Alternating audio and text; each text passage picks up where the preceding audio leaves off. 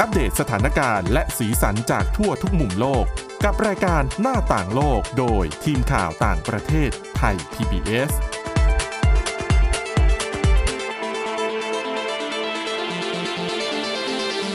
สวัสดีค่ะ คุณผู้ฟังคุณผู้ชมต้อนรับเข้าสู่รายการหน้าต่างโลกกันอีกครั้งหนึ่งนะคะ แน่นอนค่ะ วันนี้เราก็มีเรื่องราวที่น่าสนใจในต่างประเทศมานำเสนอ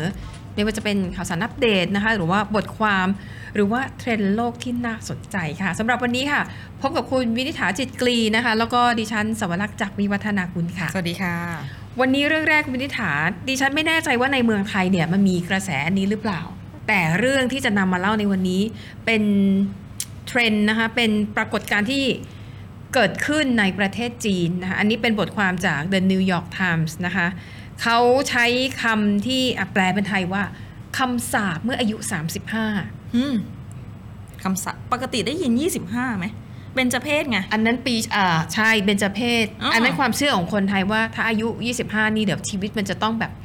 มีเหตุการณ์ใหญ่ ๆ เกิดขึ้น แล้วก็ปีชงอีก อ่ะเป็นอะไรอย่างเงี้ยนะคะ แต่สำหรับคำสาปอายุ 35 ในจีนที่จะนำมาเล่าในวันนี้เนี่ย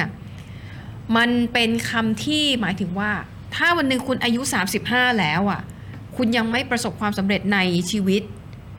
หมายถึงคุณยังไม่มีบ้าน ไม่มีรถ ไม่ได้แต่งงาน ยังไม่มีลูกคือชีวิตมันยังแบบ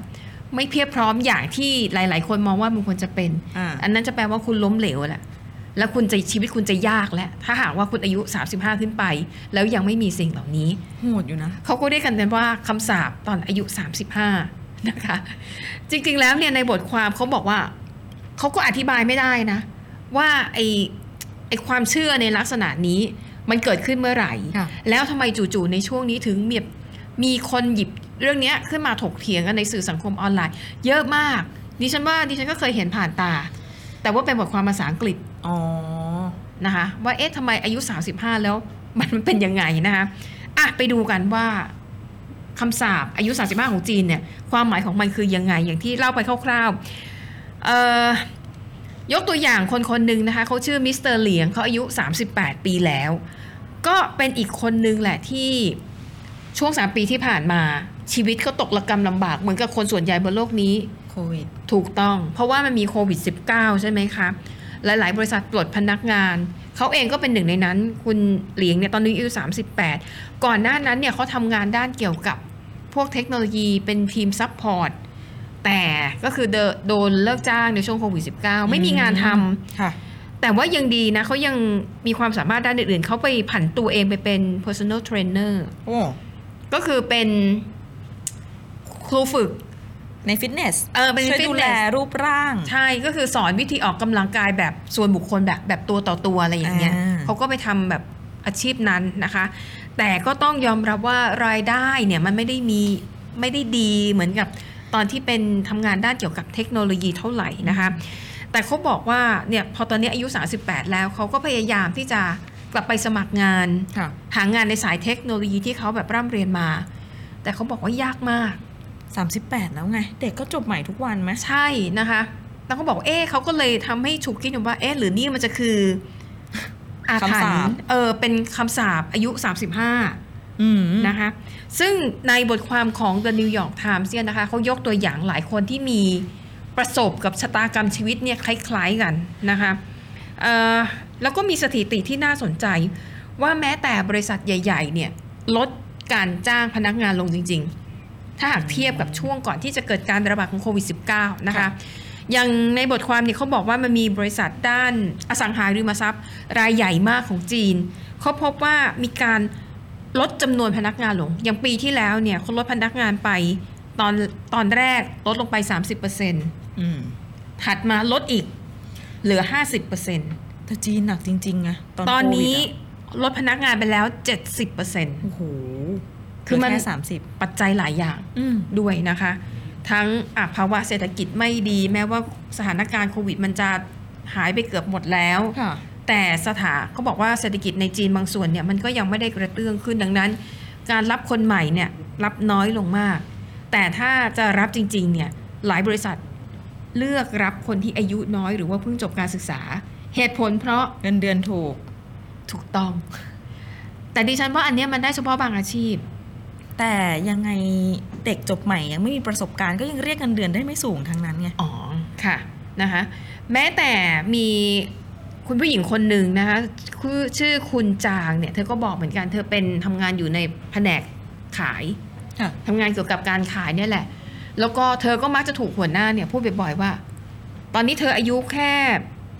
30 32เท่านั้นเองนะ อืม หัวหน้าเริ่มขู่แล้วนะ สามสิบสองก็โดนแล้วเหรอ ใช่นะคะ แต่บอกว่า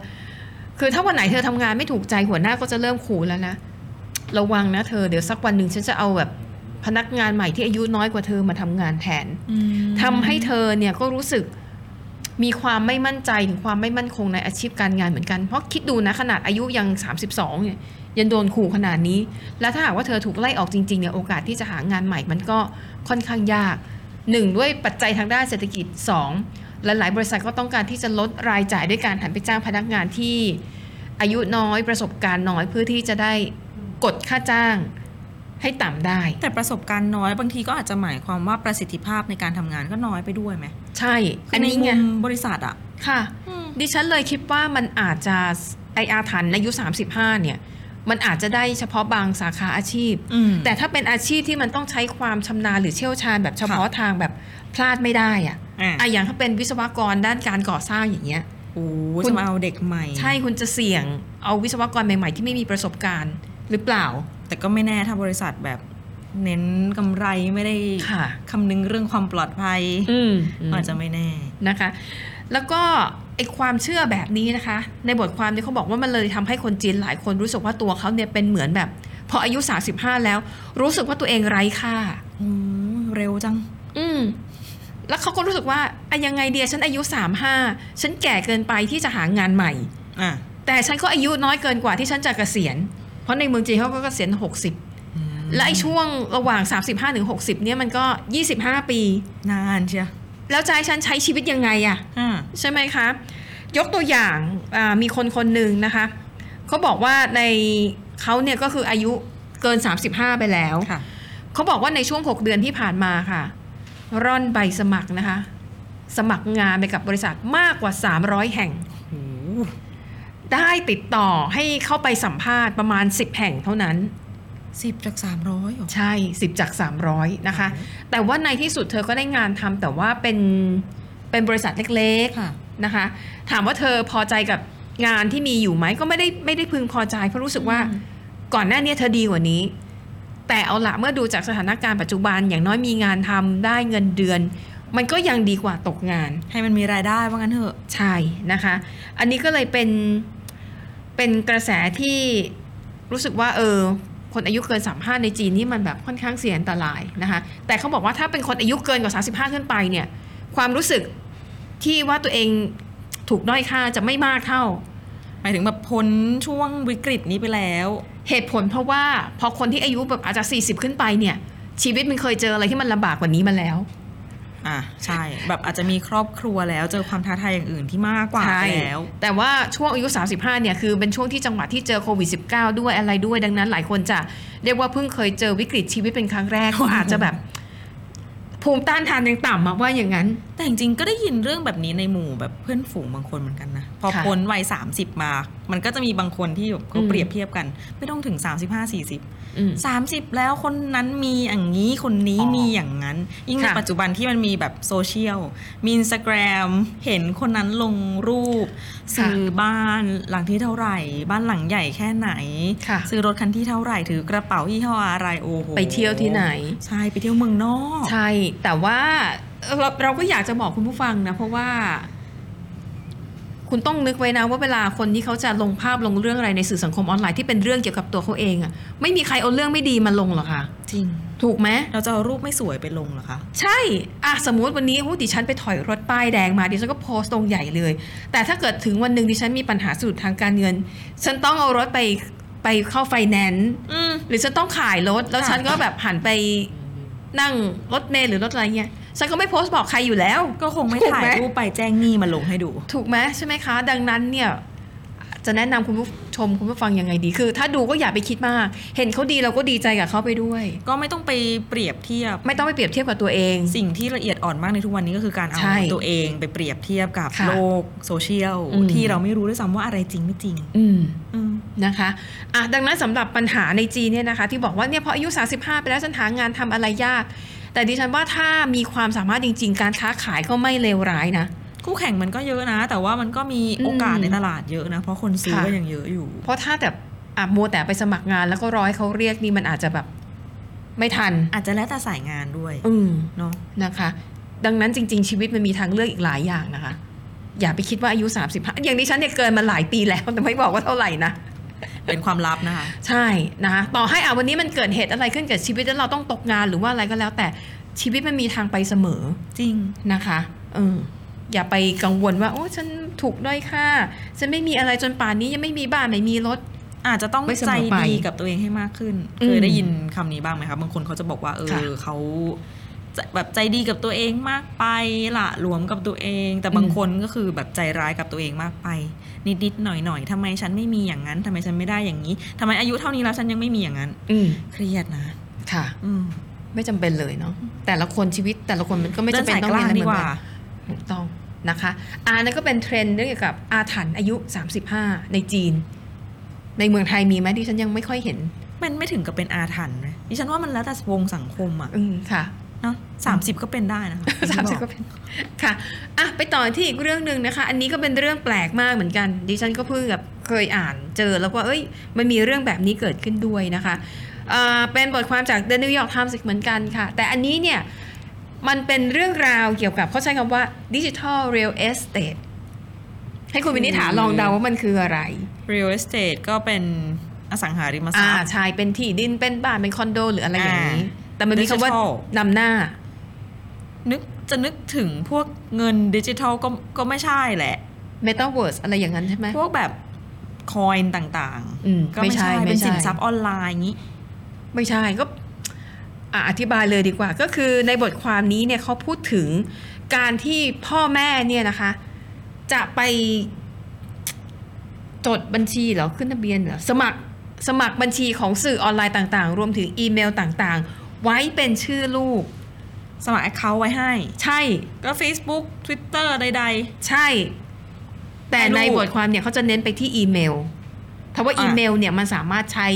ทั้งเรื่องส่วนตัวก็ได้ด้วย ใช้ในเรื่องของการติดต่องานก็ได้ด้วย ๆ ค่ะ เพราะว่าอีเมลเนี่ย ถ้าหากจะให้สมบูรณ์แบบที่สุดเลยนะ มันควรจะเป็นชื่อนามสกุลของเรา อ่ะ ถูกไหมแล้วเวลาเราส่งอีเมลไปหาใครเนี่ย แค่เขาเห็นชื่ออีเมลเขาก็จะรู้ว่า อ๋อ นี่เป็นอีเมลของคุณคนนี้ ไม่เอาแบบตอนวัยรุ่นนะ ที่แบบตั้งชื่ออีเมลแปลกๆกัน อ่าอะไรอย่างนั้นนะนะคะไม่ใช่ ทีนี้ถามว่าทำไมต้องตั้งแบบนี้อ่าเพราะพ่อแม่เนี่ย อยากจะให้ลูกของตัวเองเนี่ย ได้มีบัญชีในสื่อสังคมออนไลน์ที่เป็นชื่อของเขา เอาง่ายๆ ถ้าเป็น Gmail อ่ะ ยกกรณีของดิฉันก็ได้ ตอนที่ Gmail เขาเปิดให้บริการอีเมลใหม่ๆ ดิฉันเป็นหนึ่งในคนแรก ๆ ที่แบบเข้าไปลงทะเบียนเหมือนกับ ค่ะ ทดลองใช้ ดิฉันก็เลยได้ Gmail ที่เป็นชื่อจริงของดิฉัน เออ เหมือนกัน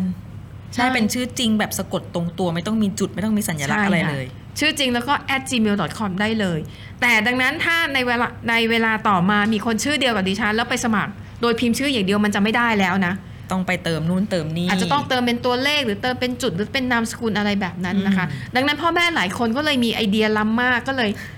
รู้ลูกเกิดตอนนี้ใช่ไหม มองการไกลมาก แล้วตั้งลูกก็มีชื่อมีนามสกุลอยู่แล้ว อืม ก็เปิดบัญชีอีเมลให้ลูก ค่ะ โดยพิมพ์ชื่อนามสกุลให้แบบเต็มๆเลยอะค่ะ นี่ แล้ว เรา ปรากฏว่าได้ด้วย เราวางอนาคตให้ลูกเราได้ขนาดนี้ ไม่ใช่แค่ให้การ ใช่ ศึกษาหรือว่าให้เงิน แล้วไม่ได้เปิดไว้เฉยๆนะ จะต้องมีการเข้าไปใช้งานด้วย เพราะว่าอย่างอีเมลของบางแห่งเนี่ยเขามีข้อกำหนดว่าถ้าอีเมลไม่มีการเคลื่อนไหว 2 ปี มันจะถูกปิด ทีนี้พ่อแม่หลายคู่ในอเมริกาเขาทำอย่างนี้ค่ะ สมมุติวันแรกที่ลูกเกิด แล้วก็วันแรกที่เปิดอีเมลให้ มีคนหนึ่งก็จะพิมพ์ว่า สวัสดีลูกต้อนรับเข้าสู่โลกใบนี้ ส่งเมลไปหา ใช่ ตอนเป็นเบบีแบบเบาะแบบเบาะอย่างเงี้ย ใช่ แต่ก็คือเหมือนกับส่งอีเมลหาตัวเอง นะคะ แล้วก็พ่อแม่หลายคนก็จะแบบเนี้ย คือจะส่งข้อความแบบรักลูกนะ วันนี้หนูทำอะไร วันนี้หนูเดินได้เป็นครั้งแรก วันนี้หนูกินข้าวคำแรก วันนี้หนูพูดคำว่าป้าป้าหมามาอะไรแบบเนี้ย ก็จะมีการบันทึกเรื่องราวในลักษณะเนี้ยในอีเมลนี้ เป็นไดอารี่ จะว่าอย่างนั้นก็ได้ นี่พ่อแม่ยุคดิจิทัลที่แท้จริงนะเนี่ย ดิฉันไม่นึกไม่มีความคิดแบบนี้ในหัวมาก่อนเลยนะจนกระทั่งได้อ่านบทความเนี้ยแล้วรู้สึกว่าเออจริง ๆ มันก็มันก็เข้าท่านะคุณวินิษฐา ก็ได้อยู่ ถูกไหม อาศัยความแบบมีวินัย ทุกอย่างเกิดจากความรักแหละดูออก อ่าใช่ เอ นะคะ ก็เหมือนกับเป็นดิจิทัลไดอารี่เวลาอ่ะเกิดวันหนึ่งคุณพ่อคุณแม่ไม่อยู่ ลูกมาก็ย้อนกลับไปเพราะพวกนี้มันอยู่ตลอดตลอดการ ค่ะ มันจะไม่มีการลบทิ้งนะคะ ลูกก็อาจจะเออย้อนกลับมาดูว่าเนี่ยพ่อแม่เขียนข้อความถึงฉัน มีโพสต์ภาพฉันตอนเด็กๆ วิดีโออะไรเนี่ยได้หมดนะคะ ทีนี้ปรากฏว่ามันก็มีมุมที่นักวิชาการเขาก็แสดงความกังวลกันว่าอ่ะอย่างที่คุณวินิธาบอก พ่อแม่ที่ทำอย่างนี้ได้เนี่ย จิตใจคือต้องเปลี่ยนไปด้วยความรักลูก ม อยากให้ลูกได้มีดิจิทัลเรียลเอสเตทที่แบบเป็นชื่อของลูกเองอะไรอย่างเงี้ย ค่ะ รู้ว่าหนูเกิดไม่ทันที่จะ มาแย่งชื่อ อ่าเดี๋ยวจะมาแบบตั้งกูกว่าจะโตมารู้ อืม เรื่องตั้งชื่อได้ไปได้ชื่ออะไรก็ไม่รู้แล้วใช่ไหมอีเมล เดี๋ยวไม่เท่ ค่ะ แต่ว่านองหากมองในแง่ลบเนี่ยมีนักวิชาการก็แสดงความกังวลนะคะว่าคือหนึ่งอ่ะถ้าเป็นกรณีอีเมลที่ส่งหากัน คือส่งหาตัวเองแล้วก็อาจตั้งใจให้คนในครอบครัวได้ดู ค่ะ อ่ะพ่อแม่ลูกนั่นก็ไม่เท่าไหร่ แต่ถ้าเป็นพ่อแม่ที่เออชอบถ่ายรูปโพสต์เรื่องราวของลูกลงในสื่อสังคมออนไลน์ อ๋อ นะคะเขาบอกว่าถ้าหากคุณโพสต์ภาพอะไรต่างๆ ก็แล้วแต่ลงสื่อสังคมออนไลน์ นั่นมันไม่เป็นส่วนตัวอีกต่อไป อืมเข้า มัน ใจ คือ ได้ การเผยแพร่สู่สาธารณะนะคะเคสที่น่ากลัวที่สุดก็คือการที่คุณลงรายละเอียดเยอะเกินไป บ้านอยู่ตรงนี้ อ๋อ คืออาจจะไม่ได้โพสต์ตรงๆว่าบ้านอยู่ตรงนี้ แต่อาจจะบอกอะสมมติอุยวันนี้พาลูกไปช้อปปิ้งที่ห้างสรรพสินค้านี้สาขานี้ เพราะว่าตอนนี้เขามีงาน า จัดกิจกรรมของเล่น คือการให้รายละเอียดนะมันทำให้รู้ว่า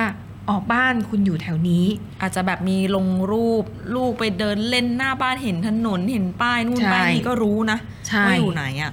และถ้าร้ายไปกว่านั้นเนี่ยก็อาจจะเช่น อุ้ยเดี๋ยววันนี้นะ จะไปที่นี้ตรงนี้ตรงนี้เพื่อไปทำกิจกรรมอย่างนี้ อืม อย่าลืมนะคะ อาจจะมีบางคน ไม่ได้หวังดีกับเราทุกคนนะ ชี้เป้าเลย เวลาที่เราลงภาพหรือว่าเรื่องราวอะไรดีๆ ที่เรารู้สึกว่าเราดีใจ อยากจะเผยแพร่ให้โลกรู้เนี่ย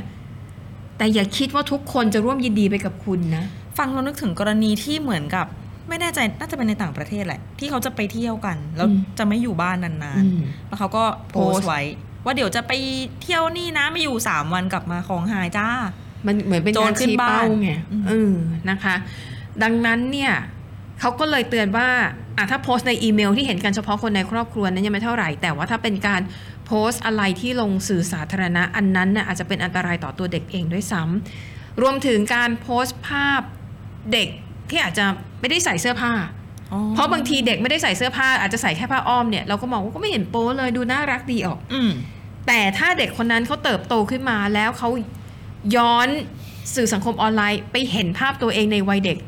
ในสภาพโป๊เปลือยเนี่ย เขาอาจจะไม่ชอบก็ได้ เขาอาจจะไม่ได้ชอบก็ได้ เขาอาจจะแบบในอ่ะสมมติเขาอาจจะแบบวันหนึงเขาอยากเป็นคนข้ามเพศ แล้วเขากลับไปเห็นภาพเดิม ไปเห็นสิ่งที่ตัวเองไม่ชอบไม่อยากเป็น ค่ะ มันก็เป็นปัญหาได้เหมือนกันนะ อืมดังนั้นเนี่ยพ่อแม่ที่ทำอะไรแบบนี้ให้ลูกเนี่ยเป็นดิจิ t a ลเรียลเอสเต e เนี่ยนะคะนักวิชาการก็เตือนว่าพ่อแม่อาจจะต้องทำใจไว้หน่อยนะ เพราะหลายคนบอกว่า อ๋อ พ่อแม่ก็ดูแลบัญชีให้ระดับหนึงแหละ พอลูกเนี่ยรู้ความดูแลอะไรตัวเองได้สักอายุ 18 ปี ก็จะส่งมอบ username password ให้ อ๋อ เพื่อให้ลูกไปแบบจัดการกับอีเมลของตัวเองนะคะ นักวิชาการก็เตือนว่า ถ้าหากลูกไม่เห็นสิ่งที่พ่อแม่ทำมาให้เนี่ยแม่พ่อแม่จะคิดว่าอุ้ยฉันทำด้วยความรัก ค่ะ ฉันโพสต์ข้อความรักลูก ภาพน่ารักน่ารักของลูก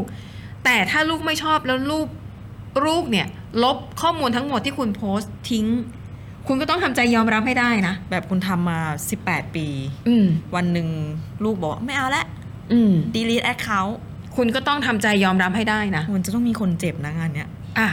นะคะ แต่ก็เออเป็นประเด็นที่น่าสนใจนะคะ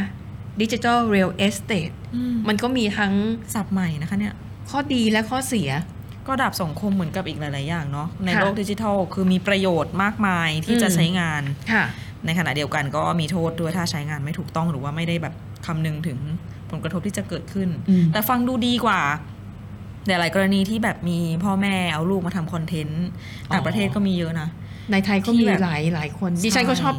ดิฉันยอมรับนะดิฉันบางทีก็ชอบดูเพราะเด็กบางคนเขาน่ารักไง อ่า อืม อย่างในต่างประเทศเนี่ยเห็นมีกรณีที่แบบเอาลูกมาทำคอนเทนต์ลูก ค่ะ ไม่สบาย พอถ่ายลงอ่ะอ่ะยกตัวอย่างเช่นเป็น t ิ k t o k หรือว่าแอปอะไรที่มันแบบมีวิดีโออย่างเงี้ย ค่ะ คนก็มาตามมาเห็นใจ อืมอืม แล้วก็มีกรณีที่น่ากลัวน่ากลัวก็คือ รักษาลูกจนหายป่วยแล้ว ค่ะ เรายอดฟอลมันตก เพราะมันไม่น่าสงสารไปทำให้เขาป่วยทำคอนเทนต์ คือพ่อแม่ทำให้ลูกตัวเองอะป่วย ม เพื่อที่จะได้ จะได้มี สร้างคอน content เทนต์คน ใช่ จะได้เข้ามาติดตามช่องเข้ามาสนับสนุน มันเป็นเรื่องที่เกิดขึ้นจริง ๆ ในยุคดิจิทัล ใช่นะคะอ่ะปิดท้ายค่ะไปดูเรื่องราวแปลกและน่าสนใจนะคะ ว่าด้วยเรื่องราวของห้องสมุดแห่งหนึ่งนะคะในสหรัฐอเมริกาค่ะเอ่อที่รัฐแมสซาชูเซตส์นะคะ ก็เป็นเรื่องปกติ ยุคก่อนเนี่ยสมัยเราเป็นนักเรียนนักศึกษาเนี่ยการยืมหนังสือที่ห้องสมุดถือว่าเป็นเป็นส่วนหนึ่งของชีวิตในวัยเรียนใช่ไหมคะ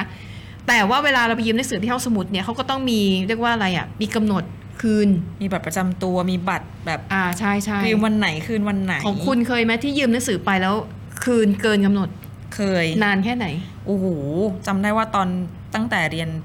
ประถมมัธยมเสียค่าปรับหลายร้อยมากแม่ตีเลยอะ ค่ะ ลืมค่ะ ค่ะอ่าแน่นอนก็คือถ้าลืมคืนหลังกำหนดไปแล้วก็ต้องเสียค่าปรับ ใช่ แต่ทีนี้ปรากฏว่าห้องสมุดที่รัฐแมสซาชูเซตส์นะคะเขาได้รับหนังสือคืนมาเล่มหนึ่ง จริงๆเป็นของอีกห้องสมุดหนึ่ง ค่ะ คือห้องสมุดหนึ่งเนี่ยนะคะเขาก็